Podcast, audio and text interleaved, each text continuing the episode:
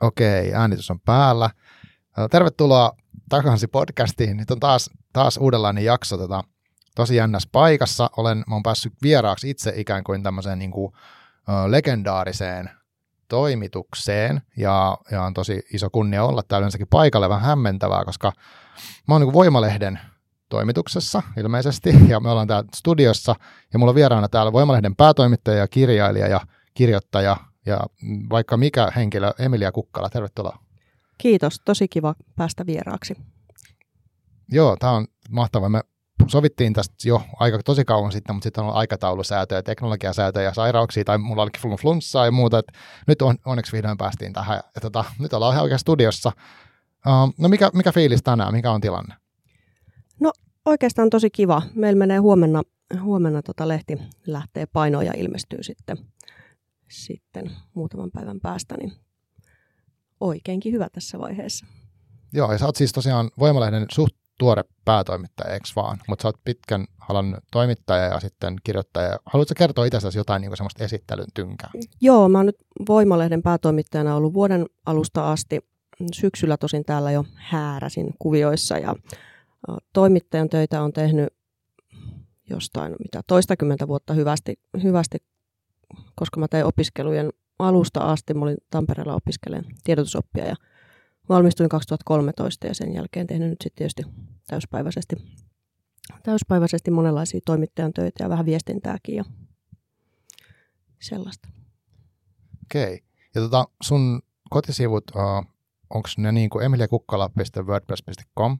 Kyllä. Joo, mä oon sieltä sielt käynyt katsoa tota, vähän niin kuin stalkannut taustatietoja, ja sulla on tota hirvittävä lista siellä kaiken näköisiä niin juttuja, mitä olet kirjoittanut eri paikkoihin. Ja mä olin silleen, että huh, huh että siinä on niin kuin, äh, mahtava niin sanottu kirjoittajan CV. Tota, onko tämä kirjoittaminen semmoinen, niin kuin, niin kuin aina, aina olet tehnyt sitä ennen opintojakin jo? Joo, on se. Tota, tämä toimittajuus on tietysti sellainen, että jotenkin tämä kirjoittamisvimma piti kanavoida ammatiksi. ammatiksi niin siitä lähtenyt ja sitten sittemmin kyllä on, kuten ehkä arvata saattaa, niin enemmänkin innostunut tai suuresti innostunut journalismista. Mutta tota, joo, kyllä kirjoittaminen on ollut mulle ihan, ihan pienestä, aivan pienestä asti heti, kun mä opin kirjoittaa ja lukea, niin hirveän tärkeä tapa jotenkin olla olemassa. Mä oon vaan aina kirjoittanut suurimman osan kaikesta varmaan pelkästään itselleni kaikenlaista muistiinpanoja ja muuta, mutta sitten enen, yhä niin kuin enenevissä määrin myös yleisölle sitten journalismin tai kirjojen muodossa. Joo, ja tota, mä luin, mä en nyt muista ulkoa näitä kaikkia tekstejä, mikä niitä otsikot oli, ja minä vuonna on tullut. Mä luin siis tosi paljon näitä sun erilaisia tekstejä, mutta yksi oli, missä olit kommentoinut Antti Yleinin häviö, häviökirjaa, ja siinä sä muista kerrot jotenkin hienosti siitä omasta kirjoittamisen, että et just että tapa niin kuin että ei voi olla kirjoittamatta. Tunnistat tämmöisen? E, joo, se tota, niin. Onko se ei ole sillä tavalla tavallaan valinta, tai, tai mä en koe, että se olisi valinta, niin kuin, niin kuin Ylenkin siinä kirjoittaa. Hän puhuu tietysti kirjailijuudesta, mä puhun kirjo, kirjoittamisesta. Aivan. Ja mm, se on vain joku semmoinen ihme pakko, että pää on täynnä kaikenlaista, kaikenlaista kohinaa ja ideoita ja niin kuin pursua, pursua kaikkia asioita, mitä pitää niin kuin jotenkin jäsennellä ja tuoda ulos ja muotoilla. Ja, että tavallaan se on niin kuin, mm, ajattelemista myös se kirjoittaminen ja tapa päästä niistä asioista jollain tavalla eroon tai, tai eteenpäin, ettei ne jää sinne päähän pyörimään ja sitten voi keskittyä välillä johonkin muuhunkin. Joo. Onko sulla tota, mä itse olen siis kokenut sille, että mulla, niin kuin, jos mä ajattelen, tai yritän selittää minkälaiset mun ajatukset on, niin ne on usein niin kuin visuaalisia tai semmoisia ehkä 3D jotain, että ne ei ole sanoja, tai hyvinkään usein ei ole. Jos mä kirjoitan jotain, mä teen sitä varmaan liian vähän, mutta kuitenkin, niin väliin myös tuntuu, että mä tajuin jonkun asian vasta, kun mä oon kirjoittanut sen. Onko tämä tuttu? Joo, toi on hauska huomio. Me puhuttiin itse asiassa tuossa mm, Laura Gustafsson ja mun podcastissa vähän sivuttiin, nyt en muista jaksoa, mutta tota, tota asiaa että miten, miten niin kuin miel, millaisena ne asiat on päässä ja sitten paperilla. Ja joo, tunnistan tuon, että, että kyllä ei mulla asiat ole päässä siis tekstinä, vaan ne on just semmoista ihme, ihme niin kuin kolmi, kolmiulotteista jotain. Ja tota, mm, kyllähän ne näyttää eriltä sitten, kun sen siirtää, siirtää paperille ja tekstimuotoja. Joskus ne selkenee ja joskus tuntuu taas joidenkin asioiden kanssa tuntuu siltä, että niitä ei kerta kaikkiaan voi siirtää tekstimuotoon. Että se, se niin kuin latistaa, latistaa tai hävittää siitä jotain, mutta sitten se on mun mielestä myös kauhean ihana sellainen haaste yrittää sitä silti. Joo, aivan. Joo, siis tota, tohon asti en ole, tai siis oon päässyt, musta tuntuu, että usein sitä, mitä mä kirjoitan, siis sellaista vahinnammillaan tajunnanvertamaista juttua, niin, niin, niin musta tuntuu, että se ajatus on saattanut olla parempi, tai jotenkin selkeämpi, parempi tai kiinnostavampi siellä päässä, vaikka se ei ollut niin kuin semmoinen ymmärrettävä, mutta sitten kun mä laitan sen tekstin, niin sitten se on niin kuin latistuu. no niin, en mä tiedä. Kyllä silleen varmaan varmaa aina toisinaan, toisinaan käy. Joo, tota, sitten sanon vähän tuosta podcastista. Laura Gustafsson on tosiaan myös kirjailija. Hänet pakko mainita, että hän Huorasatu-nimisen kirjan mä luin puolitoista vuotta sitten ja se oli ihan todella huikea lukukokemus. Et terveisiä hänelle. Briljantti. Joo, on muutkin teokset kyllä. tota, joo, me alettiin tekemään tuossa tämän vuoden puolella sellaista podcastia ja, ja, ja vähän ennen sitä niin meiltä kysyttiin, että mistä te teette sitä tai mikä se idea siinä on. Ja sitten me todettiin, että no me jutellaan kaikenlaisista asioista.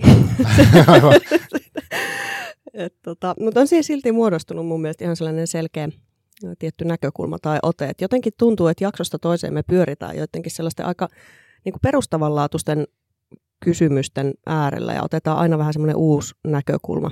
Et nyt nämä tuoreimmat on tällaisia ratkirjan mukaita aiheita kuin kuolema ja eskapismi ja mm. nyt perjantaina tulee ruumis. Okei. Okay. Sellaista. Joo, se, se on semmoinen, mikä, mikä sen podcastin nimi on? Syndikaatti. Okei, okay, okei, okay, joo. Kukkala Gustafsson syndikaatti. Joo, täytyy käydä tutustua. Mulla on siis, on oikeastikin tilannut se jo tonne soittimeen, mutta en ole vielä, en ole vielä saanut kuunneltua. Mutta tota, mm, eli selvästikin olet tämmöinen niin monipuolinen tekijä ja asioita tulee koko ajan ulos ja nyt lehden päätoimittaja, niin tota, mikä, jo, mikä sä näet, että minkä takia se journalismi kiinnostaa tai mitä, mikä sen niin kuin, ydinpointti sun mielestä on?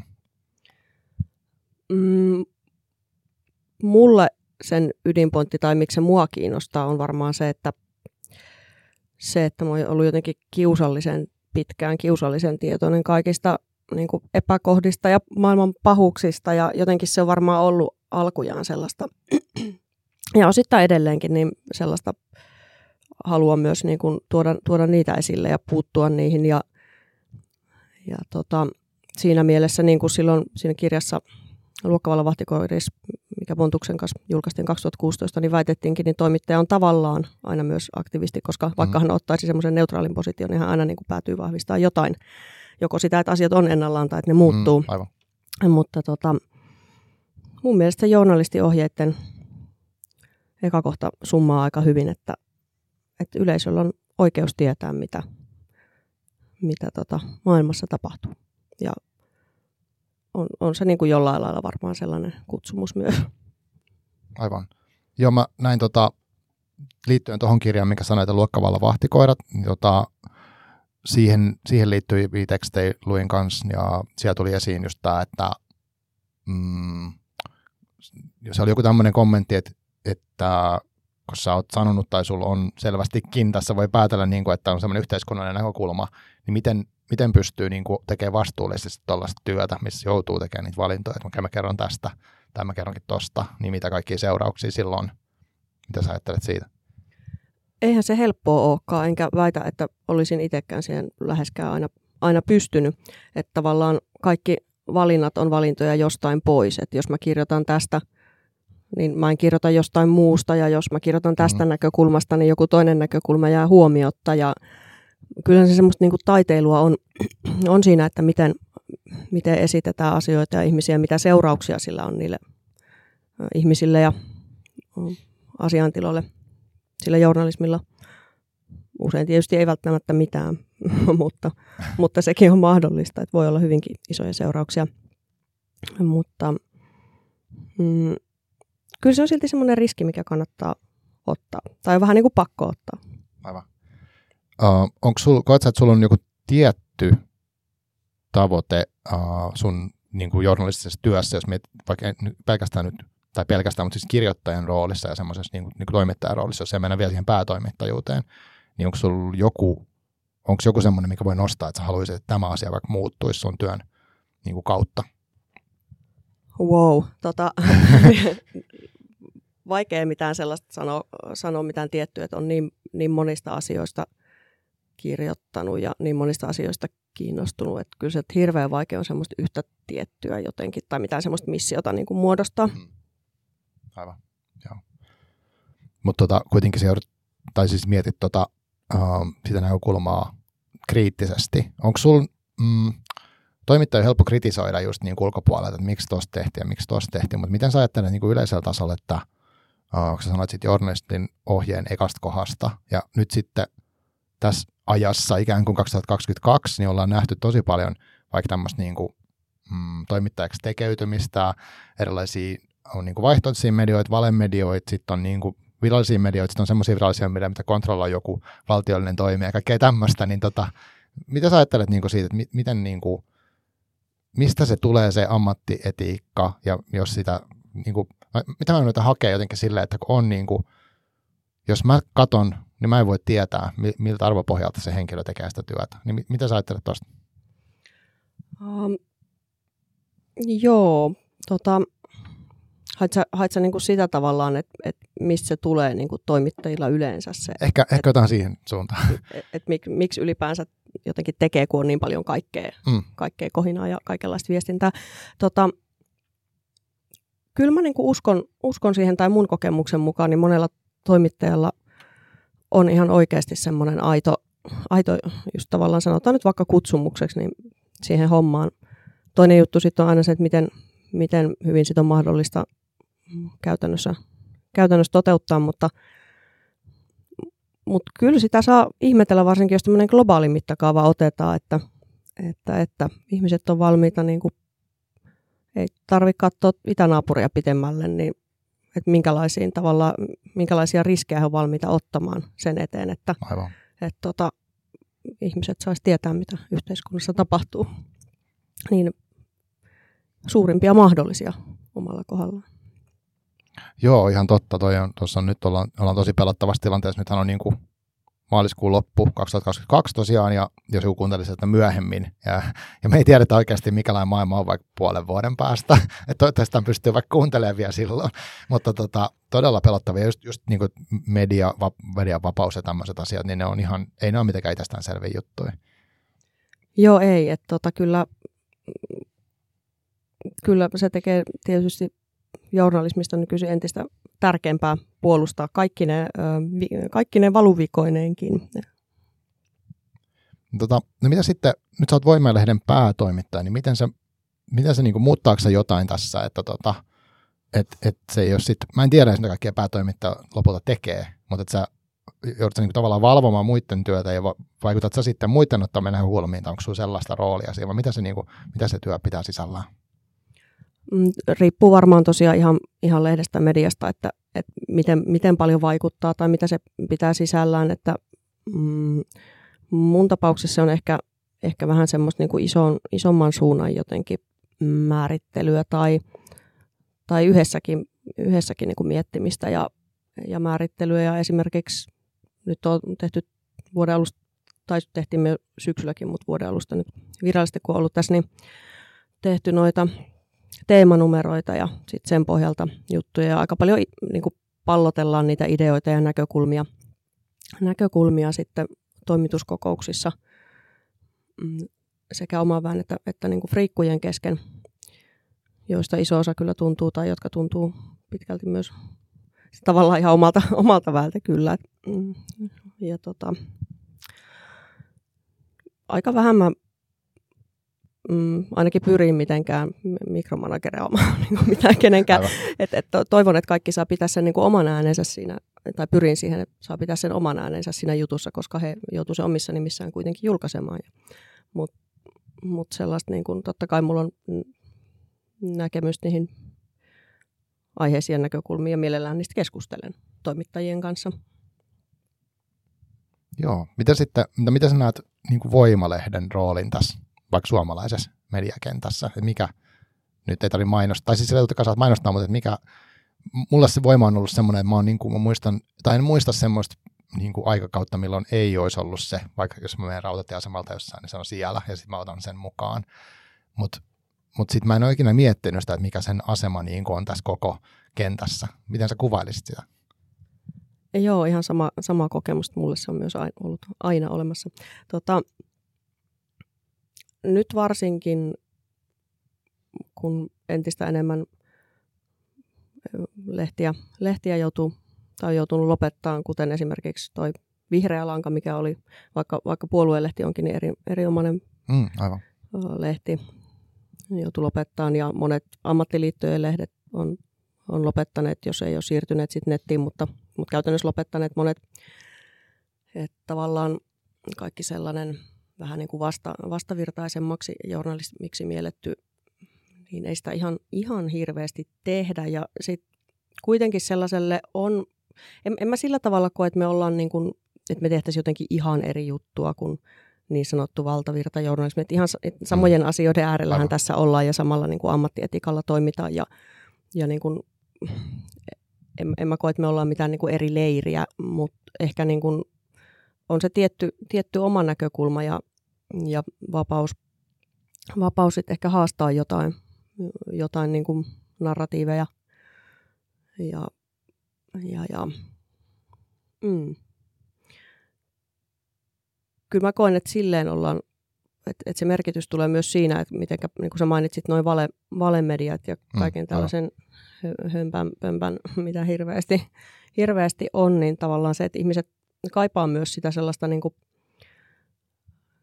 että ne ristiriidat, monet ristiriidat tehtäisiin näkyviksi, mitä yhteiskunnassa on, ja erimielisyys ja kaikki tällainen, että –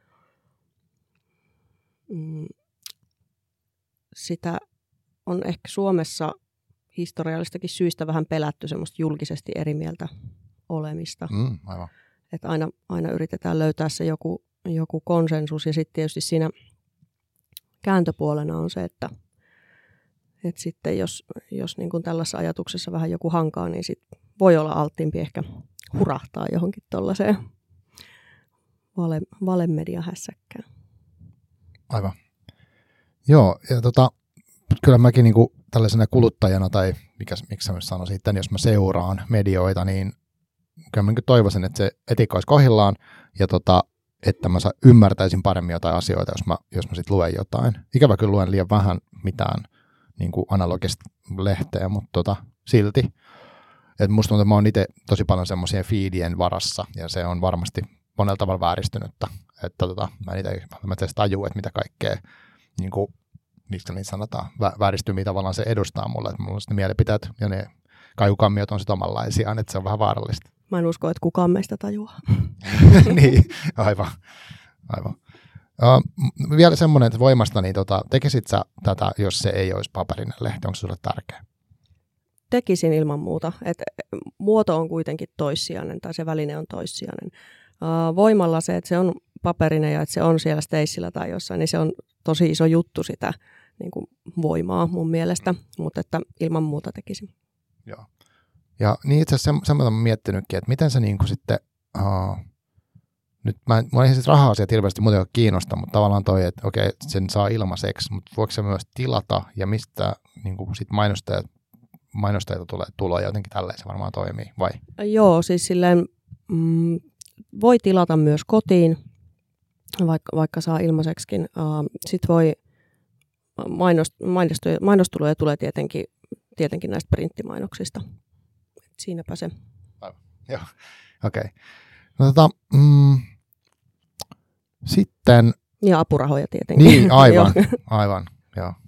Tota, no sitten tavallaan journalismi, niin, niin tavallaan se, että halutaan kertoa ihmisille mitä tapahtuu tai mitkä asiat on totta tai mitkä näkökulmat on puuttunut.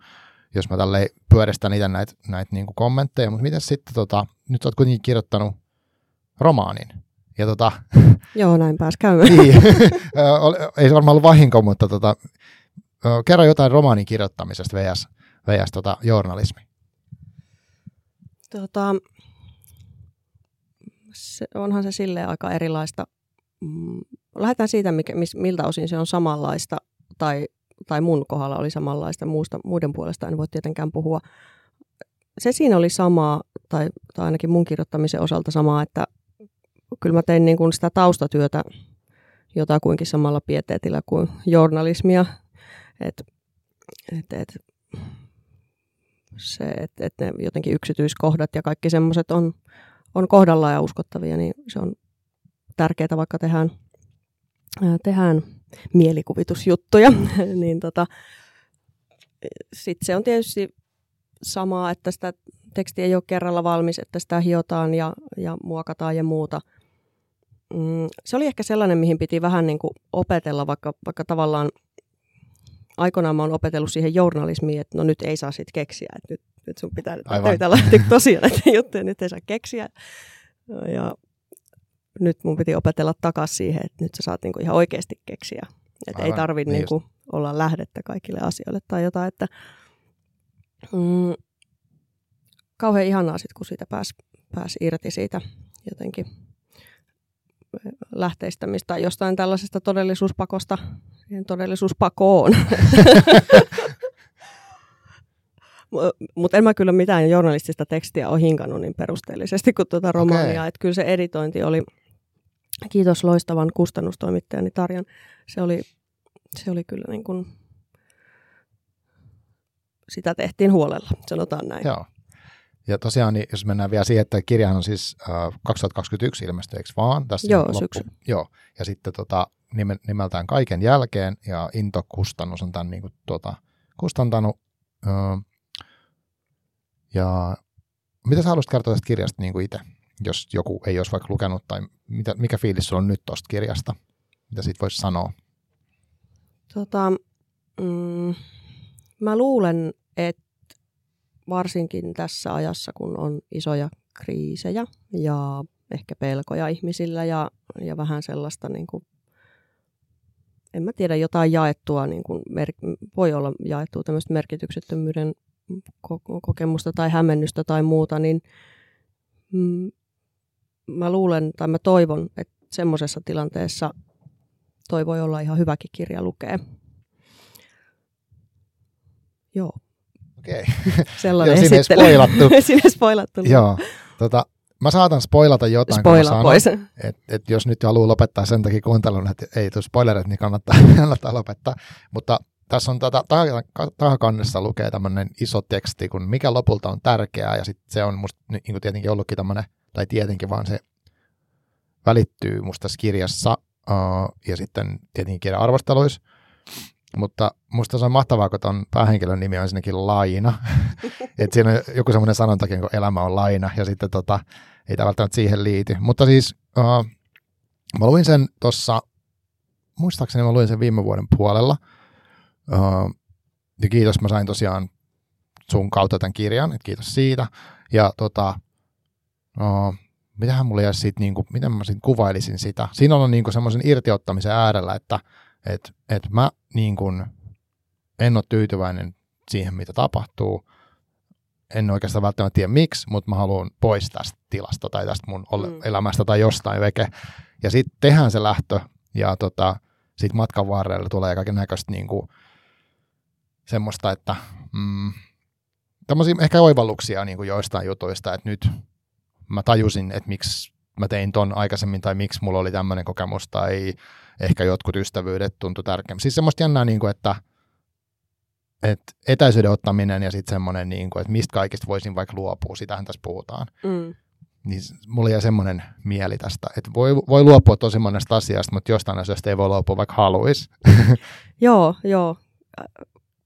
Sit, sitä siinä tavallaan ehkä yritetään just etsiä, että mikä on se luovuttamaton asia, mistä ei enää voi luopua niin kuin luopumatta elämästä itsestään, että että mitkä on jotenkin niitä perimmäisiä, perimmäisiä ja tärkeimpiä asioita elämässä. Sitähän toi päähenkilö aina siinä, siinä tosiaan koittaa selvittää itselleen. Joo. Tota, Onko tämä ollut sinulla pitkään jotenkin työstössä tämä ajatus tai idea tästä kirjasta? Miten tämä on niinku tullut? Et miksi tämmöinen, miksi tämä tarina? Mä toivoisin, että mulla olisi tuohon joku, mulla, mulla pitäisi olla tähän joku sellainen hyvä story itse niin. asiassa, niin. olisi pitänyt miettiä. Tota, ehkä tuo luopumisen tematiikka on semmoinen, mitä mä oon pyörittänyt aika pitkään. Et jotenkin en osaa semmoista tiettyä alkupistettä laittaa sille, mutta muutama vuosi sitten se alkoi jotenkin kamalasti vetää, vetää puoleensa ja, ja sitä on sitten pyörittänyt pyörittänyt tuossa kirjassa, eikä mulla siihen mitään sen kummempaa vastausta ole edelleenkään. Joo, mutta... se on ihan hyvä vastaus.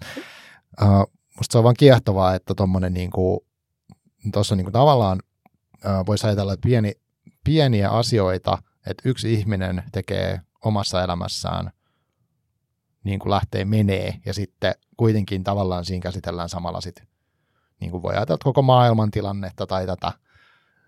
Uh, mä muistan, mä en muista kuka sen oli kirjoittanut, mutta joku sellainen kiinnostava juttu tota, jossain mediassa oli liittyen tähän niin kuin tulevaan ilmasto, tai käynnissä olevaan ilmastokatastrofiin, että, että tulevaisuuden ihmiset joutuu enemmän tekemään sitä luopumistyötä jo niin kuin nuorempana, eikä vasta sitten vanhana, kun tulee vanhuuden sairauksia, vaan joudutaan luopumaan siitä, mitä on nähty, että muilla on ja kaikkea tällaista. Kyllä, ja musta on ihanaa, että sä oot bongannut sen jotenkin tuosta, koska, koska ehkä se on just se, mitä mä... Kun mä en usko, että ihmiset oikeastaan itse keksii näitä aiheita. Että mä, en, en mäkään oikeastaan tota itse keksinyt. Että se on jotain semmoista, mitä on ollut tässä ilmassa ja tässä mm, ajassa. Mm, että ehkä se on semmoista niin kuin tietyllä tavalla kanavoimista enemmän. Ja, ja just toi, että sen yhden henkilön kautta ja hänen niin kuin, suhteellisen pienten, tietysti hänelle isojen luopumisten kautta, mutta kuitenkin yksilön elämässä mm, tämmöisten pienten juttujen niin kautta tavallaan kuvataan, tai ne on vähän niin kuin metaforia sit isommille asioille maailmassa, että ensin vaikka luovutaan materiasta tai tämmöisistä niin kuin, uh, konventionaalisista jotenkin asioista elämässä ja sitten sit edetään sosiaalisiin suhteisiin ja ympäristöihin ja ehkä semmoiseen omaan statukseen niissä ja, ja Tämä menee spoilaamiseksi, mutta menkö. Se, joo, sulla varmaan lupasi. sitten, sit tullaan niin kuin kaikkiin ennakkoasenteisiin ja defensseihin ja mennään vähän niin semmoisiin abstraktimpiin asioihin. Joo. Hmm. Ja sitten tota, tuo oli kiinnostava tuo kanavointiasia.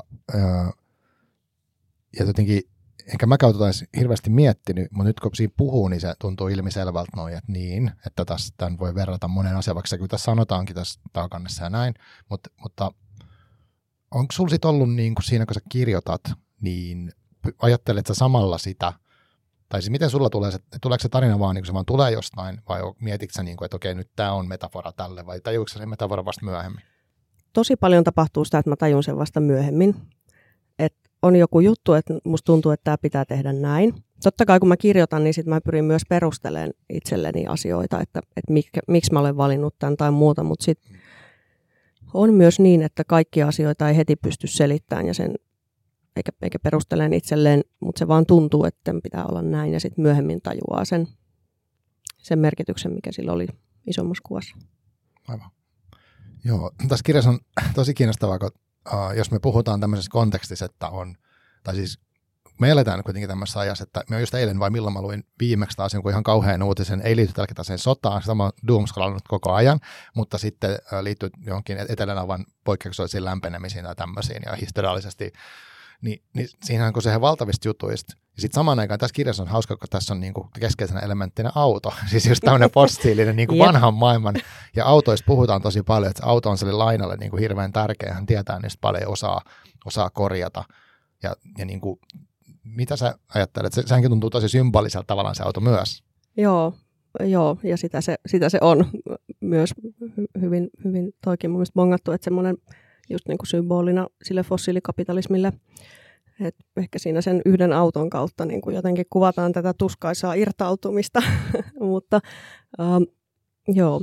Ja sitten toisaalta, toisaalta on halunnut myös, koska kyllähän autolla on valtava niin kuin kulttuurinen merkitys. Okei, ei, ei samalla tavalla enää niin kuin mun, mun ikäisten piirissä tai, tai isommissa kaupungeissa tai, tai näin, mutta kuitenkin yleisesti ottaa ihmisille – Mm, ja semmoisessa kulttuurissa kuvastossaan se on kuitenkin edustanut pitkään että vapautta ja just mm, tätä, että otetaan näin. ja lähetään ja, ja niin kuin näin. Mm, mitä ehkä sitä ennen on edustanut hevonen. kulku, kulku Aivan. välineenä, vaikka on kamala käyttää välinesanaa jostain elävästä olennosta. Mm. Mutta, mutta joo, kyllä siinä semmoinen, semmoinen niin kuin on. Ja, mutta joo, sitä mun piti sanoa, että, että toisaalta on halunnut tosiaan myös kuvata sitä sellaista silleen niin kuin ymmärtävälläkin tavalla sitä ihmisen viehtymystä autoihin, koska monella sellaista on. Ja, mm. ja myös, että jostain voi niin kuin luopua tai, tai jotain kohti mennä, niin kyllä sitä pitää ensin vähän niin kuin ymmärtää. Mm, aivan. Joo, ja sitten se on musta kiinnostavaa, että uh, se auto, uh, niin siitäkin tavallaan joutuu laina luopumaan. Ja se ei ole niinku kivaa. että et siinä on myös se, että et niinku se ristiriita, että okei, että mä en ole tyytyväinen mun tähän vaikka työpaikkaan tai ihmissuhteeseen tai mihinkään, ja mä lähden, niin sitten siihen kuitenkin liittyy myös se suru, että se luopumisen tuska, ja sekin on niinku käsiteltävä asia, että, sitä ei voi vaan niinku hylätä. Musta se oli kans, varsinkin se auton kanssa kiehtovasti kuvattu, että, että se auto oli melkein niin kuin henkilö hänelle. Joo, kyllä sillä vähän niin kuin lähestulkoon persona siinä muodostuu. niin että suhde on ehkä vähän eri, erikoinen sillä tavalla. Mm, joo, toi on, toi on tärkeä pointti, pointti mun mielestä, että ei sen, kun puhutaan luopumisesta, niin eihän se nyt tietenkään aina ole mitenkään kivaa, että onhan se ihan hirveätä ja tuskasta välillä, tai aika mm, usein. Mm, Mutta sitten jotenkin se, että Mä en nyt tiedä, kuinka moni asia elämässä on aina pelkästään jotenkin kivaa. niin. Kaikkeen liittyy aina, aina joku sellainen, sellainen, tai niin kuin monenlaisia tunteita ja se, että niistä pitää vaan sit pystyä, pystyä jotenkin puhumaan ja, ja niitä käsittelemään, että niistä pääsee eteenpäin. Eteenpäin.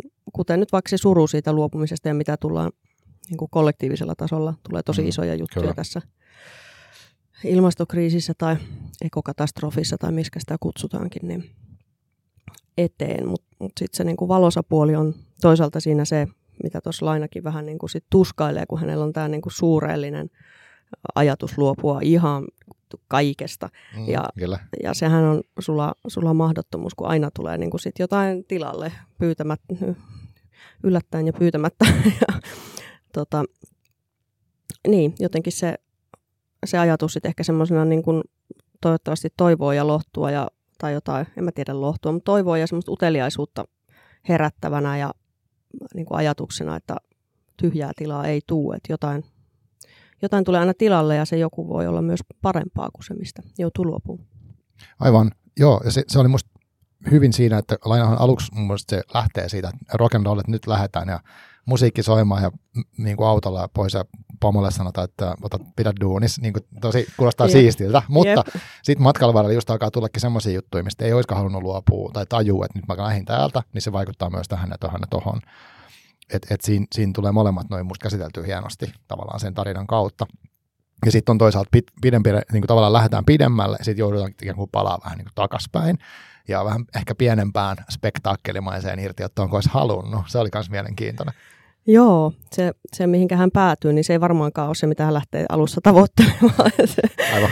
Et, tota, tota, tota, mm, joo, toi on tosiaan se, että mä oon myös halunnut kuvata siinä tota, niin kuin alun, varsinkin alun tunnelmassa sitä sellaista tiettyä sellaista riehakkuutta ja semmoista niin kuin menemisen meininkiä ja sitä niin kuin iloa myös, mitä se sellainen, että nyt, nyt otetaan ja lähdetään niin kuin Joo, tuottaa. Et, et vaikka, vaikka sekin niin kuin vapaus aina on jollain lailla sellainen fantasia ja semmoinen, mitä ei, ei niin kuin ikinä, siis silleen utopia, semmoinen utopia, mitä ei ikinä saavuteta, niin, niin voi, onhan se sellainen sen hipaiseminen joskus, niin kyllä sekin voi olla aika nastaa.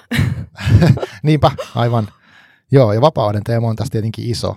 Ja sitten toisaalta se, että musta, no, äh, siinä lop, loppuvaiheessa tulee ehkä semmoinen mun mielestä semmoinen kuvaus tavallaan siitä, että että okei, että vaikka lähtee tosi kauas niin kuin omasta arjesta tai, tai kaikista niin kuin käytännön jutuista, niin sitten tullaankin siihen semmoiseen niin kuin tavallaan niihin omiin päänsisäisiin juttuihin, ehkä niin kuin tunteisiin tai ehkä semmoisiin juttuihin, mitkä on saattanut olla sen arjen niin kuin piilossa, että vaikka no tässä tapauksessa voidaan puhua surusta niin kuin tiettyyn asiaan liittyen, en nyt kaikkea halua spoilata, mutta, mutta semmoinen, mikä tuleekin sitten takaisin, että tämä olikin tärkeä asia mulle täällä, kaiken alla.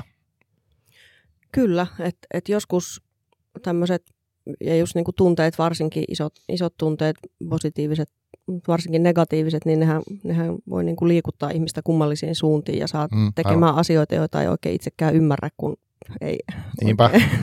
yrittää vaan niin kuin jotenkin paeta niitä niin kuin tässä tapauksessa. Tässä tapauksessa sitä surua tai, tai jotain aiempia traumakokemuksia tähän voi nähdä myös sellaisena mm, halutessaan myös semmoista trauma, traumanäkökulmasta tuonne, Joo. mutta en mä tiedä, onko tollainen. No joo, kukin saa tulkita miten haluaa. Mm, en halua puuttua kirjailijana siihen. Kaikki tulkinnat ovat yhtä, yhtä oikeita ja totta. Um, en kyllä usko tähän ihan itsekään, mutta haluan silti sanoa. Joo, totta kai. tota, mm, niin, se vapaus ja riippumattomuus siinä jotenkin, jotenkin se niin kuin paradoksaalisuus on siinä, mitä on halunnut kuvata. Että toisaaltahan se on tosi siistiä ja semmoinen, mitä niin kuin toi laina, laina tavoittelee ja moni meistä itsekin, itsekin on tavoitellut, mutta sitten myös se, että näyttää sen, että se on niin kuin ihan sula, sula mahdottomuus. Sula mahdottomuus jotenkin, että, että kun kaikki täällä on hirveän monella tavalla sidoksissa toisiinsa, niin kuin keskinäisriippuvuuksia muodostaa kaikki mm, ympäristö, mm, ihmiset ja eläimet mm, ja, kyllä. ja muuta. Että se fantasia siitä, että olisi, olisi se sellainen niin kuin tämmöinen yksittäinen riippumaton yksilö, niin sehän on oikeastaan aika hupsu.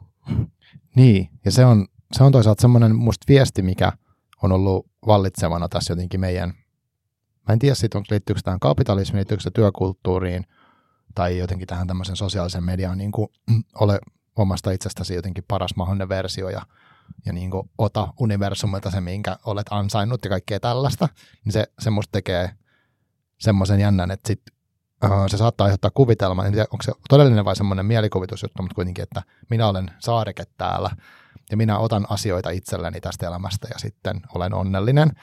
Mutta niin kuten tässäkin laina musta monessa kohtaa huomaa, että tosiaan ne omat teot niin kuin vaikuttaa muihin ihmisiin. Ja itselläkin on sellaisia kokemuksia, että on niin kuin tavallaan elänytkin ehkä tällaisia vaiheita ja sitten tajunnut, että niin, että en mä olekaan yksin, yksin täällä, että jos mä teen näin, niin se vaikuttaa muihin ihmisiin noin. Että tota, joo, sano jotain siitä. Joo, Joo, joskus karuja havahtumisia sellaista. Jos mä teen noin, niin se vaikuttaa muihin noin. Mm-hmm. Tota, niin, mä jotenkin mä uskon, uskon itse siihen ja, ja sitä tuossa lainakin loppuvaiheessa alkaa ehkä jotenkin siihen No on, on, on, on hänellä tavallaan nuo muut ihmiset siinä niin kuin tärkeitä kyllä koko, koko ajan, Aivan. vaikka hän yrittää olla tämmöinen riippumaton yksilö, saareke, mutta, mutta mm, ehkä se, että hyvin kuvasit tuonne, että, että ajattelee elämän semmoisen, että sieltä voi ottaa asioita ja sitten kerätä niitä itselleen ja jotenkin niin kuin ajatella vaan semmoisen niin kuin tosi kapean oman edun kautta, niin no voihan sitä yrittää silleenkin tietysti elää ja en mä, en mä halua jotenkin moralisoida sitä, että on mm. huono, huono yrittää niin kuin järjestää omat asiat kivalle, kivalle tolalle, koska en mä usko, että voi myöskään olla kauhean kiva ihminen tai tehdä mitään rakentavaa, jos, jos niin kuin ei, ei sillä tavalla miten mä sanoisin, arvo, arvosta itseään tai saa, Aivan. saa elää jotenkin hyvää ja mielekästä elämää, mutta jos se jotenkin umpioituu se oleminen sillä tavalla, että mm, miettii vaan sitä jotenkin omaa lyhytnäköistä etua tai, tai ihan vaan sen lähipiirin jotain etua, niin en mä usko henkilökohtaisesti, että siitä on mahdollista löytää elämään mieltä niin kuin loppuviimeen pidemmän päälle. Joo. Sitten no, tässä kirjassa on yksi semmoinen mun mielestä, no mä en edes halua, siis se oli musta tosi sydäntä särkevä kohtaus, mä en halua kertoa siitä enempää, mutta se mun mielestä, sä tiedät varmaan mistä mä puhun, mutta siinä on tavallaan laina saa mm, vastuulleen tärkeän asian, ja sitten siinä käy erilaisia juttuja, se siinä menee niin kuin tosi pieleen se homma. Ja se musta sy- symboloi niin kuin sitten jotenkin mun mielestä tätä meidän ihmisten suhdetta tähän niin kuin luontoon ja sellaiseen, että meillä on niin kuin vielä toistaiseksi tässä niin kuin kaiken näköisiä muunkinlaisia olentoja meidän lihan lähellä ja sitten me vaan niin kuin puhutaan mitä sattuu ja sitten ne niin kuin kärsii siitä ihan hirveästi. Joo, just tämmöinen niin hyvän tahtoisen hölmön kaikki menee karmealla tavalla pieleen. Aina ei niin hyvän, hyvän tahtoisenkaan, mutta siis suurin, en mä tiedä suurin osa, mutta hirveän iso osa maailman kärsimyksistä ja kauheuksista, mitä me aiheutetaan vaikka muunlajisille eläimille, niin sehän tehdään ihan hyvässä, hyvässä hengessä tai hyvässä tahdossa niin, aivan, tavallaan. Just näin. Joo. Ei, ei niin kuin jotenkin varmaan silkasta sadismista. Varmaan erittäin harvoin. Aivan, Siitä. joo. Joo, mutta tota, se, se oli semmoinen, se puistottaa mua vieläkin se kohtaus, eli se on siis jäänyt tosi hyvin mieleen. Että, joo.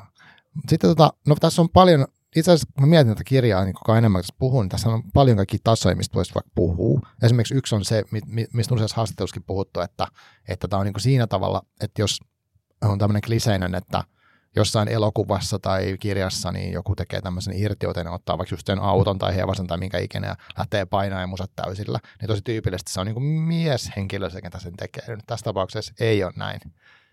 Niin onko tämä, no mitä haluat sanoa tästä? Joo, kyllä se on erittäin tietoinen, tietoinen valinta, että se on, se on tuossa nainen. Että ehkä sekin, että sellaiset niin kuin omat, omat niin kuin fanituksen kohteet kirjoissa on ollut sitä, että no se on se äijä, joka siellä seikkailee ja, ja no kyllähän siihenkin pystyy samaistumaan, koska, koska me naiset opitaan samaistumaan myös miehiin näiden uh, naisesikuvien puuttuessa.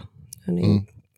niin aika pienestä asti, mutta mut ehkä mä osittain myös kirjoitin sellaisen hahmon, minkälaista, minkälaisesta mä olisin tai minkä tyyppisestä esimerkiksi mä olisin itse halunnut lukea joskus nuorempana. Mm, aivan. Toki niitäkin on. En mä halua sanoa, että, että niitä ei ole ollenkaan tai jotenkin, että se nyt olisi myös hirveän halveksuvaa kaikkia hienoja, hienoja tota, naishahmoja kohtaan, mutta kyllä mä halusin myös sit kääntää sen, niin, siitä vielä, että ei, ei niitä tietysti liikaa, liikaa ole, että oman lisäni halusin siihen tuoda. Ja sitten myös siihen ehkä että minkälaisia ne naishahmot on. Et monestihan, jos, jos naishahmo tai nainen todellisuudessa, mutta myös kirjallisuudessa vaikka muokaa jotain, niin sitten mm. sit kirjallisuudessakin sitä usein niin jotenkin rankaistaan, että sit, et jotenkin siitä tulee sellainen niin kuin moraalinen asia, että joko se on niin kuin mm, uhri, mm, aivan, siitä joo. tulee uhri, että nyt jotenkin semmoinen aivan, aivan surkea, tai sitten, tai sitten sen pitää vaan olla niin kuin jotenkin mm, et ei, ei se voi tehdä niin, että se, että se tekisi jotain niin kuin sellaista in, inhimillistä jotenkin sekoilua, mitä erittäin monet mm, ja niin kuin kirjallisuuden klassikoiden mieshahmot tekee, niin sitä ei ole sallittu samassa määrin edes kirjallisuudessa naisille, niin mä halusin laittaa sen tekeen ö, samankaltaisia juttuja tai käyttäytyyn samalla tavalla kuin monet, monet mieshahmot. Ilman, että, ilman, että sitä niin kuin rankaistaan siitä. Kyllä, joo, tulee mieleen monta tämmöistä niin kuin, tavallaan klisettä elokuvista, mikä voisi just ajatella, että jos siinä olisi naisahmo laitettu, niin sitten se olisi niin kuin, ollut jotenkin outoa mukamassa. Mutta joo, mielenkiintoinen. Että just puhutaan vaikka seksistä, alkoholista, just siitä, osataan käyttää sitä autoa tai niin korjatakin se yep. tätä, niin siinä on tosi paljon sitä semmoista niin kulttuurista stereotypiaa, mutta käännetty tavallaan toisinpäin. Jep, ja jotenkin se on vähän sille, kun jotenkin, että miten voi olla, että kun nyt tavallaan et luulisin, että, tämmöis, että ei nämä niin kuin ole mitenkään silleen jotenkin, että, että tämmöiset jutut olisi tehty niin kuin jo tuhanteen kertaan, mutta ei sitten kuitenkaan ole. Niin, aivan.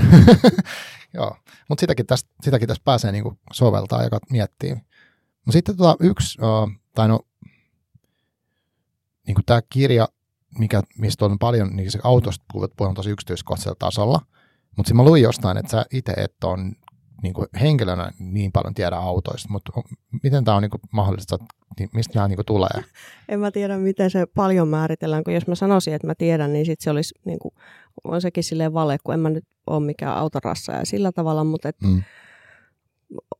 olen mä nyt siis joutunut vanhojen autojen kanssa jonkun verran pelaan ja mikä nyt sitten on paljon, en mä nyt siis paljon mitään tiedä, mutta et, kyllä mä nyt jotkut en mä tiedä mitä tuossa kirjassa. No vaikka, kyllä mä jotkut jarrupalat osaa vaihtaa. No niin, aivan.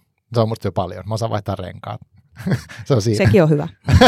Joo, no niin. Mutta tota, sitten yksi asia, mikä on iso, iso ja tärkeä, mistä mä haluaisin sun kanssa puhua muutenkin, ei välttämättä liittyä tähän kirjaan, mutta niinku musiikki ja sitten niinku, tuossa kirjassa on musiikilla iso rooli ja äh, Laina kuuntelee paljon nimenomaan just jonkinnäköistä punkkia, erilaisia varmaan sieltä alagenreisiä, mitä kaikkea siihen liittyy, mutta tota, Uh, miksi kirjassa on tätä punkkia näin paljon ja onko se, mitä se merkkaa sulle?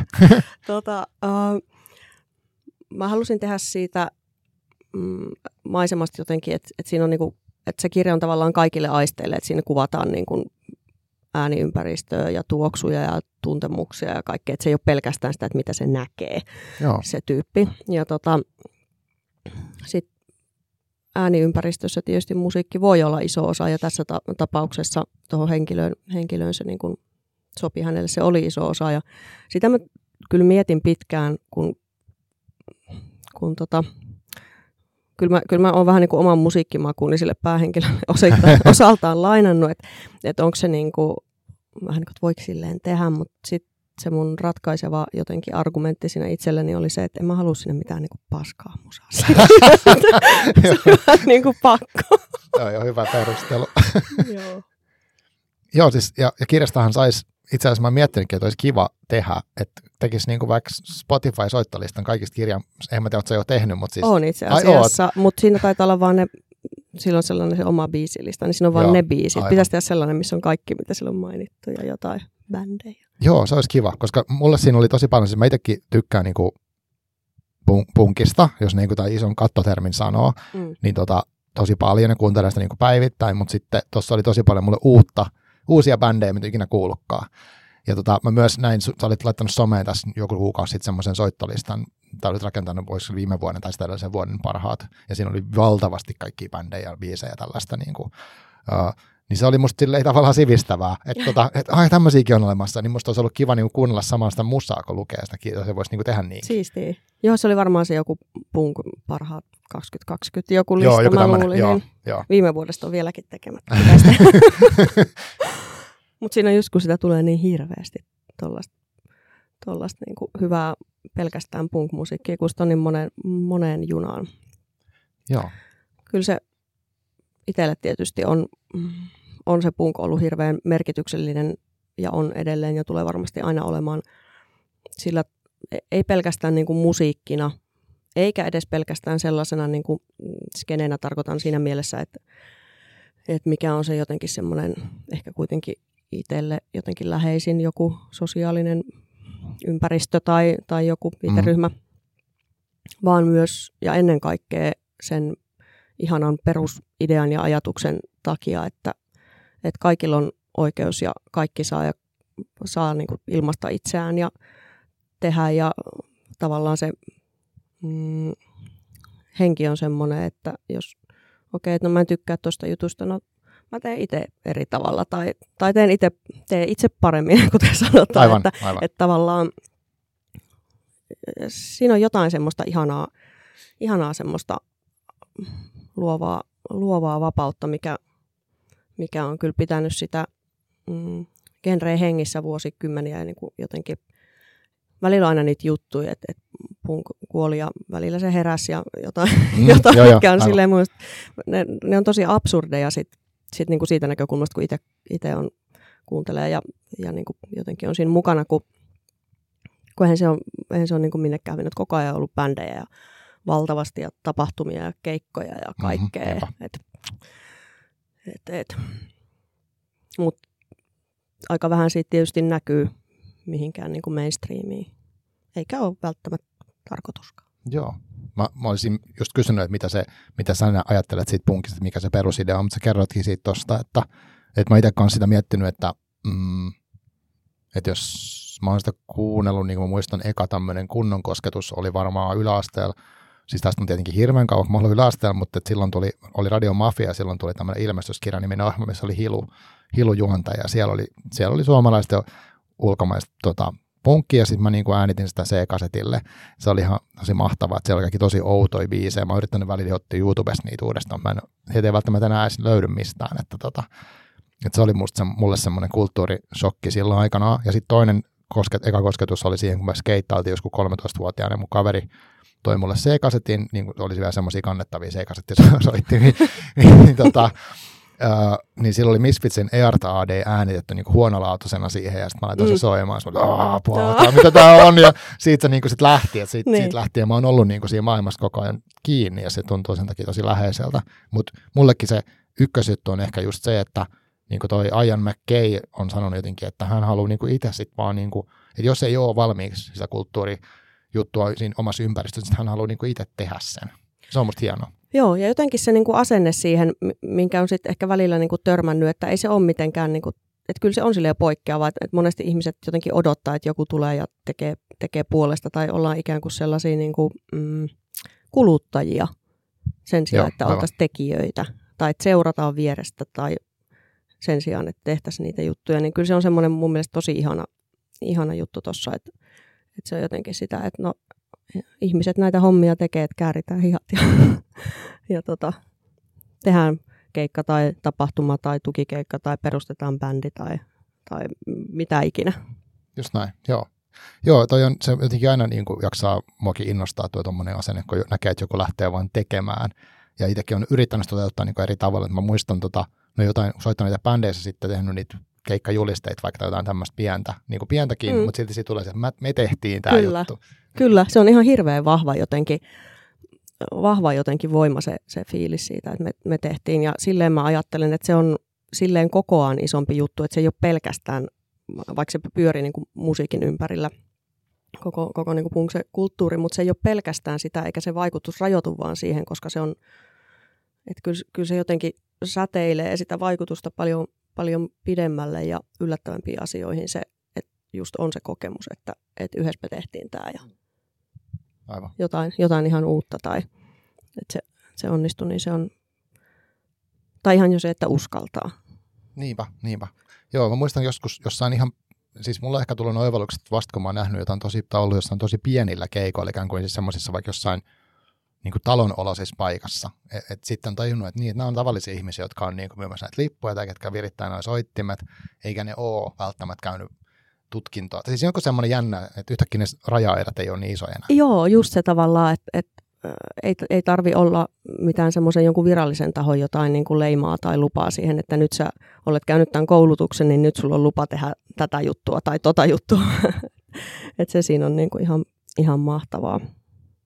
Joo, ja mulla itsellä, siis mä mainostan, mutta meillä on tota vaimon katossa jo hyvinkään arkikultakahvila, eli sehän on niin kuin kulttuuri, kahvila ja se, se, siinä on ollut paljon sitä, kun me tehdään, meillä on semmoinen kirjakevät, vaikka me, meininkin nyt menossa, niin siihen kun me tehdään itse, niin keksitäänkö, että okay, tehdään tämmöinen tapahtuma, missä voisi olla vaikka tämmöistä, ja sitten me tehdään se julisteita tai mainos, niin siinä on ihan sama fiilis kuin niissä punkikeikoissa, että mä tykkään siitä, että, että voi vaan rupea tekemään, kokeilemaan, että katsotaan mitä se tulee. Kyllä, kyllä. Se on vähän sellainen mm, tiettyä punk-henkeä tossakin. Joo. Kyllä, ihan selvästi. Kyllä, ja itse asiassa mä yritän, tai siis mun tapa tehdä tätä podcastiikin on vähän tollainen, että, että se on niin kuin aika suoraviivasta ja, ja tota, mä tykkään siitä, kun asiat on valmiina, niitä saadaan pihalle ja mennään ideasta toteutukseen nopeasti. Kyllä, ilman... tunnistan tuon fiiliksen erittäin vahvasti. No tota, näet sä itsellä sitten äh, tuosta niin punk, jos puhutaan siitä filosofiasta asenteesta ja tästä mm. niin tekemisen meiningistä, niin onko se, miten sä näet se sun, suhteessa sun kirjoittamiseen, että onko sulla niin ollut, onko sä punkkari samalla, kun sä, kun sä kirjoitat vaikka tätä, tätä romaania tai sitten tota, niin journalismia? Mm, ei sitä varmaan silleen voi jotenkin pois, pois heittää, ainahan se on henkilössä, mutta se, että miten se nyt vaikuttaa vai vaikuttaako, niin en, en osaa sanoa, mutta tuossa kirjassa se näkyy kyllä varmaan sen rytmin kautta. Et sekä ei ollut ehkä kovin tietoinen valinta, mä tajusin sen vasta jotenkin loppumetreillä, että oikeastaan se tavallaan se mm, tekstin rytmi on ehkä haettu sieltä jollain tapaa. Ja okay. sehän on aika sellaista, mä oon pyrkinyt myös tekemään aika semmoista niin kuin, um, vaikka ne aiheet tai teemat ei olisi aina niin yksinkertaisia tuossa kirjassa, mutta on pyrkinyt saattaa sen kuitenkin aika yksinkertaiseen ja sellaiseen helposti lähestyttävään muotoon ihan tietoisesti. Mm, aivan. Et ehkä se ajatus tulee sieltä, että sellainen jotenkin itsetarkoituksellinen kiemuraisuus tai mm, joku semmoinen krumeluuri, että se ei ole niin kuin, ei se välttämättä ole sen parempaa tai hienompaa, niin ehkä se tulee sieltä se, se ajatus. Aivan, aivan. Tota, onko sulla sitten suhteessa siihen kirjailijuuteen tai kirjoittajana olemiseen, niin uh, miten mä sanoisin, onko se niinku sellainen, että sä vaan, onko sulla ollut kynnystä siinä, että, että vaikka, että, että en minä voi olla kirjailija tai bla bla bla, jotain tämän, tiedätkö mitä mä tarkoitan? Että kun, jos miettii sitä punkkihommaa, niin olisi vaan no, okei, okay, mä teen tämän tästä, mutta ei se varmaan niin yksinkertaista. Mm, niin, että onko siinä tavallaan ristiriitaa jotenkin siihen, että, että se ei ole vaikka omakustainen vai mit? Niin, tai sitä, että, että voi, onko sulle helppoa vaikka ajatella, että sä oot kirjailija tai kirjoittaja, tai onko siinä ollut ikinä mitään sellaista kynnystä? Siinä ei kyllä oikeastaan ole. se, se on ollut jotenkin semmoinen niin itsestäänselvä asia, asia. Ja aina mä oon tiennyt, että mä tuun kirjoittaa joskus kirjoja. Ja, okay. uh, se on vähän niin kuin se kirjoittaminen, että en mä nyt oikein osaa muutenkaan tässä olla. Aivan, pakko, pakko tehdä tätä. Joo. Joo, äh, mun on pakko sanoa, että on ehkä tosi tyypärä lainaus, mutta mulla tulee mieleen tuosta NoFaxen semmoinen biisi 60 prosenttia, niin siinä se, ne, ne jotenkin laulaa silleen, että, että joo, että tämä on nyt että me tehdään tätä musaa ja että ei meidän niin oikeastaan mitään muuta. Tämä on, niin se, tämä on meidän elämää, että vaikka se, kuinka surullista se onkin, niin tätä me niin tehdään. joo, joo. Mä oon ollut sellainen, varsinkin teininä sellainen kunnon tota, elitistipunkkari. Elitistillä tarkoitus, että musa-elitisti, mm, että joku NoFX oli ihan niin kuin sellaista kaupallista paskaa. Just edes niin kuin, ny, voi edes niin kuin kusta sinne. Aivan. aivan tämmöinen niin kuin, uh, just, just tollainen niin kuin, niin kuin teinit monesti on. Mm, kyllä. Se mun oma musadikkailu lähti, se oli ihana toi sun C-kasetti, että nauhoitellaan jostain. Tämä C-kasetti on jotenkin sellainen, se on vielä sellainen sukupolvi mm, joku kokemus, niin, mikä, mikä on hävinnyt, niin, niin tota, mulla se varmaan lähti siitä, kaikki, no tietysti siinä oli hyvä pohja, kun mä aina kiinnostanut kaikki tämmöiset yhteiskunnalliset asiat, siis jo ihan siis lapsena. Aivan. Äh, luoja tietää miksi, mutta tota, mm, mä löysin mun mutsin nauhoittamiseen kassuja, okay. uh, missä oli kollaa kestää tai ainakin. Sitten mä ihan silleen, wow, 12 Joo. Ja sitten menin mm, levydivariin, missä oli vanha äijä poltti piippua ja kaikki levyt haisi sille piipputupakalle. Ja uh, ostin sieltä muistaakseni kaauksen, kaauksen CDn ja siitä se sitten lähti. Aivan. Joo, Joo, mun piti kysyä, että miten sulla on niin kuin, alkanut toi. Tuo oli kiva, kun sanoit tästä elitismista. Uh, musta se on niin kuin, tosi riemastuttavaa ja, ja tota, uh, mä tunnistan sen tosi hyvin. Ja, ja jotenkin itsekin on varmaan jollain tavalla joskus ollut elitistinen musiikin suhteen. Uh, mitenköhän tuo punkkikin on niin laaja, laaja käsite, mutta siis mm. uh, onko sulle tämä suomenkielisyys ollut siinä tärkeää? Koska sanoin, että eka oli kollaa kestää nyt on niin kaos ollut niin kuin aikoja, koska mä itse tunnistan taas, että mulla on niin kuin kaikki vaikutteet tullut tosi tuolta niin kuin lännestä mm. ja niin kuin just sitä mm. niin kuin Amerikasta, niin kuin Misfitsit ja ne on semmoisia niin kuin ja Ramonesit ja mitä näitä on. Yep. Ja sitten silloin se suomipunkki oli ainoastaan tuttu vaikka sen, sen ilmestyskirjan ohjelman kautta. Joo. Mm, kyllä se varmasti lähti pitkälti just sen, että, että halusi kuulla suomenkielistä musaa. Uh, kyllä se sitten siitä laajeni aika nopeasti, kun tajus, että, että ei helvetti, että tätä tehdään niin kuin joka puolella maailmaa ja kaikki on vähän niin kuin erilaisia omalla klangilla ja jotenkin, että et ihan älytöntä, miten, miten paljon kaikkea siistiä ja mahtavaa ja ihanaa ja uh, vaikea sanoa jotain niin kuin prosenttiosuukset, kuinka paljon vaikka kuuntelee niin, aivan. jotain suom- suomenkielistä tai muuta, muuta punkkia, mutta, mutta ei se enää ole sellainen niin kuin, silleen määrittävä, määrittävä tekijä. Et kyllä tosi monet monet omat lempibändit on vaikka just sitä Jenkki Hardcore, vähän vanhempaa. Joo, kerro, kerro vähän sun tota, jostain lempibändeistä tai semmoisista, mitkä on sulle ollut tärkeitä tai on nyt esimerkiksi. Tämä on aina niin paha, kun jos nostaa jonkun yhden, niin mm-hmm, sitten tulee, tiedän. tämä on just se näkökulma homma. Mutta siis, kyllä, kyllä mä voin sanoa, mä en nyt muista millä sivulla se tuossa mun kirjassa on, mutta siellä kun se, nyt ei voi spoilaa kauheasti, mutta se, se siellä sattuneesta syystä luetellaan aika paljon kaikkia bändejä, niin mm. siitä voisi päätellä, että siinä on ehkä sellaista jonkunlaista lempibändilistan tynkää. Okay. Olen lainannut tälle henkilölle. Joo, eli tähän kysymykseen saa vastauksen lukemaan kirjan. Kyllä. Joo, hyvä. No siinä on yksi hyvä syy. Joo, toi on vaikea kysymys. Uh, ja sitten, jos mä mietin, niin kuin mitä mä vaikka itse nykyään kuuntelen, niin se on tosi satunnaista. Mä käytän siis Spotifyta, mikä sekin on toki kyseenalaista, mutta mä käytän sitä silti. Ja sieltä mä usein otan nykyään sille, että tämä on bii- kiva biisi, niin mä laitan, että loita soita sitä radioa, tai sitten mä soitan nyt samoja biisejä uudestaan ja uudestaan. Mutta tota, onko sulla jotain semmoista niinku, uh, uh, levyä tai biisiä, mitä sä suosittelisit mulle erityisesti?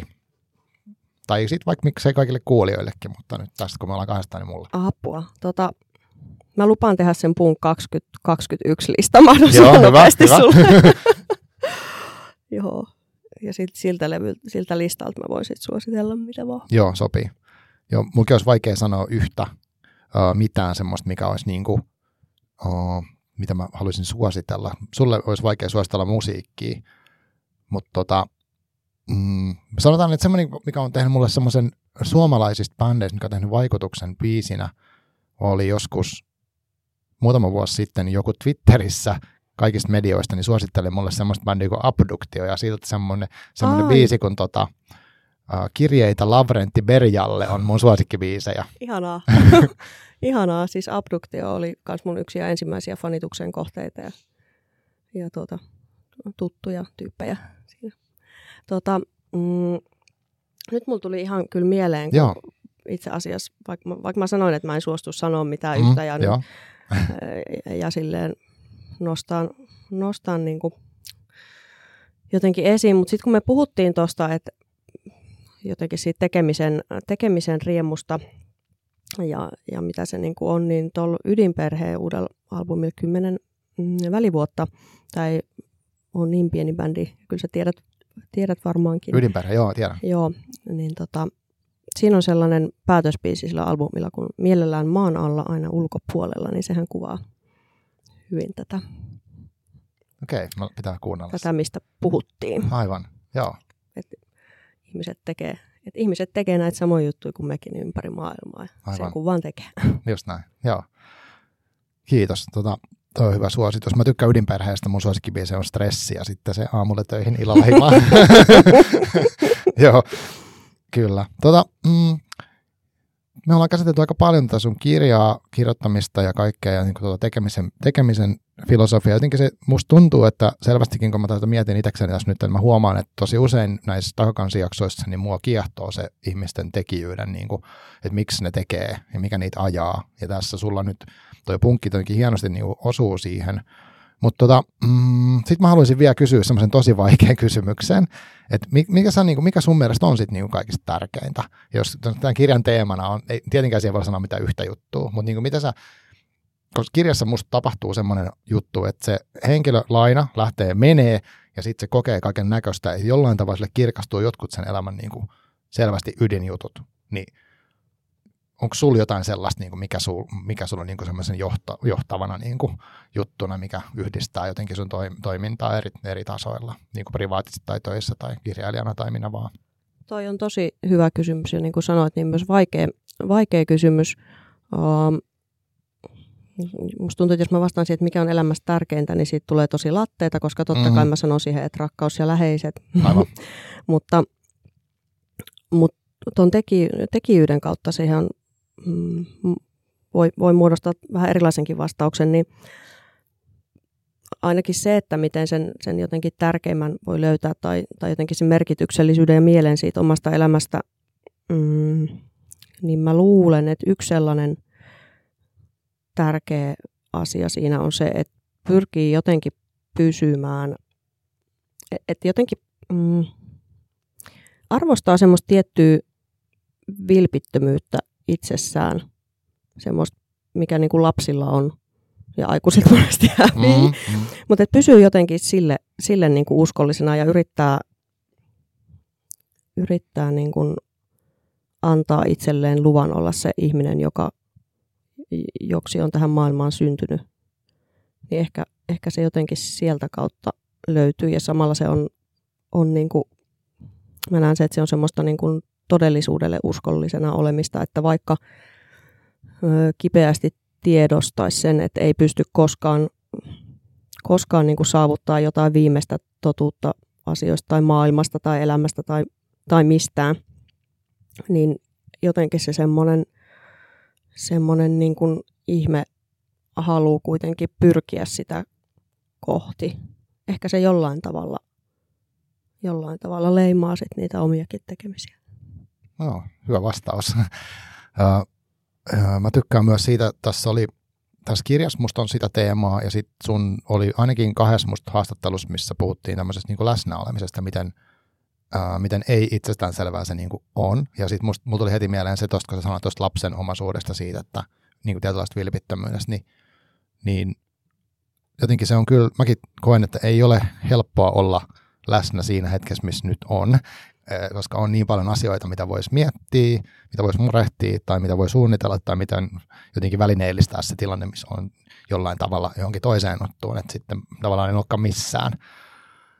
Uh, niin se läsnäolon teema on musta kans hieno ja tosi, tosi tärkeä, niin kuin itse koen, mutta myös toi, mitä sanoit, että, että se itsen jotenkin tunnistaminen ja tunteminen niin kuulostaa tosi tärkeältä. Ja ne on musta silleen kivoja asioita, koska ne voi ottaa mukaan Että et vaikka lähtisi menee ja hylkää, hylkää ikään kuin kaiken, tai kaikki menee, koska Jep. kaikki luhistuu ympäriltä, niin nojasiat on periaatteessa olemassa edelleen. Jep. Ja sitten toi läsnäolo, niin ehkä se, äh, joo, joo, se on myös niinku y- yksi vastaus tuohon kysymykseen ja ehkä vähän sama, samalta, sama asia eri, eri niinku kantilta, Mm. kantilta. Ja ehkä se taas on niinku jonkunlaista, mm, semmoista tietynlaista sovinnon tekemistä maailman tai todellisuuden kanssa. En tarkoita siinä mielessä, että pitäisi jotenkin hyväksyä ne asiat, jotka on tosi huonosti tai että ei voisi haluta muutosta tai, tai jotenkin niin kuin radikaaliakin muutosta maailmaan tai elämään tai muuhun, mutta ehkä sekin on mahdollista vasta sitä kautta, että ensin tekee jotenkin sen sovinnon sen, sen nykyhetken kanssa, että on siinä ja, ja hyväksyy ja ottaa sen semmoisena kuin se on. Mutta on se kyllä vaikeaa. Ihan hirveän vaikeaa. Joo, toi on vaikeaa, se on helppo, tai ei helppo edes välttämättä sanoa, mutta niin kuin todellisuudessa on hirvittävän hankalaa. Kyllä. Joo. Tuohon, mun piti sanoa tuohon vielä joku, mutta ei se, mä en muista, mutta ei se haittaa, koska tota, musta must, tota, mm, mä oon tyytyväinen siihen, mistä me ollaan puhuttu. Tämä on ollut tosi kiinnostavaa ja jotenkin, uh, mä, mä mietin tätä kirjaa niin kuin eri, ehkä vähän eri näkökulmasta, että se on ollut ihmeellistä löytää niin kuin tavallaan, niin kuin tässäkin ei ole paksu kirja, mutta valtavasti asioita, mitä on käsitelty. Uh, kiitos siitä ja kiitos tuosta kirjasta ja, ja tota, tästä mahdollisuudesta tulla juttelee. Onko sulla jotain, mitä sä haluaisit vielä ikään kuin loppukaneettina heittää tähän? No ainakin nyt kiit- kiittää omasta puolestanikin tästä keskustelusta, että on ollut tosi, tosi niin kuin antoisaa ja, ja hyvä keskustelu. Kiitos paljon kutsusta tänne. Joo, Ja kiitos. toivon tietysti, että, että joku ehkä innostuu lukeenkin. Se ei ole tosiaan kauhean pitkä kirja. Ja moni on sanonut, että sen lukee yhdeltä istumalta, että se vähän niin kuin, uh, imaisee mukaansa. Joo. Että näin saattaa käydä varoituksen sanana. Kyllä. Joo, eli tosiaan niin menkää lukemaan ihmeessä kaiken jälkeen. Ja Emilia Kukkala oli tosiaan tässä vieraana. Into Kustannus on kustannut kirjan. Ja sitten uh, sun juttui pääsee sieltä, onko se niin kuin sillä, että jos haluaa, tämmöinen kliseinen kysymys, mutta jos haluaa seuraa sun meininkiä, niin mikä on paras keino? No varmaan kaikkein helpoin on seuraavaa Instassa Emilia Kukkala Official, mutta sitten siinä on se official sen takia perässä, kun joku oli käyttänyt sen Emilia Kukkala, mutta tietääkseni ei ole toista. Aivan. Eh, ärsyttävää. Tota, joo, mm, ja sitten on tietty toi mm, blogi tai sivu, mihin mä päivittelen, päivittelen mm, säännöllisen, epäsäännöllisesti sit, sit tota juttuja ja, ja tekemisiä se, se WordPressissä Emilia Kukkala. Yes, hyvä. Eli sieltä löytyy lisää. Uh, joo, mäkin haluan kiittää tässä vaiheessa no, sua Emilia ja sitten kaikki sieltä, ketkä nyt kuuntelee. Ja tota, uh, kiitos myös varmasti pitää kiittää Voimalehtiä, että päästiin lainaamaan tätä studiotilaa. Tämä on oikein mainio. Ei tuossa nyt on erityisen hyvä äänenlaadun, se johtuu tästä. kiitos paljon ja pistetään nauhurit kiinni. Yes, kiitos paljon. No niin, moi. Moi.